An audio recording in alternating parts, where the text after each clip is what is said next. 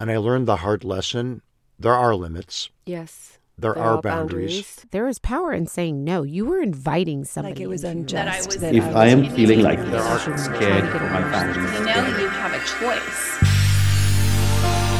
Welcome back. My name is Kathleen Baird Murray. I am a journalist who has written about beauty for publications like Vogue and the Financial Times for over 25 years. And what you're listening to now is the trailer for the second season of Keeping Face. Just as with the first season, where you met Bobbi Brown, Frédéric Fekkai, Charlotte Mensah, Alexia Ing, Rosemary Swift, and John Legend, I'll be talking to the founders of beauty brands and the occasional C suite executive about the moment everything went wrong. But this season, we're digging even deeper to discover the personal and professional struggles that our beauty heroes have battled with.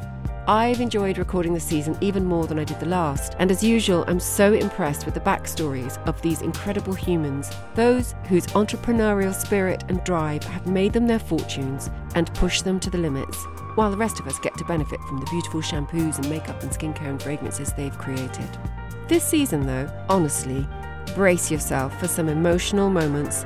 There have been tears, there has been laughter, we've had some cataclysmic natural disasters, and some professional encounters that have made me personally wonder how on earth they kept going, but also left me feeling really inspired. You can subscribe to Keeping Face on any one of your podcast channels. I really hope you enjoy listening to it as much as myself and my team have enjoyed working on it. And now, get ready for this first episode of the new series. I will be talking to the beauty industry veteran and author of Behind the Blue Door, John Demsey, who will be talking about what happened after he left Estee Lauder so abruptly in March 2022. It's a riveting listen, so please do join us with an open mind and open ears.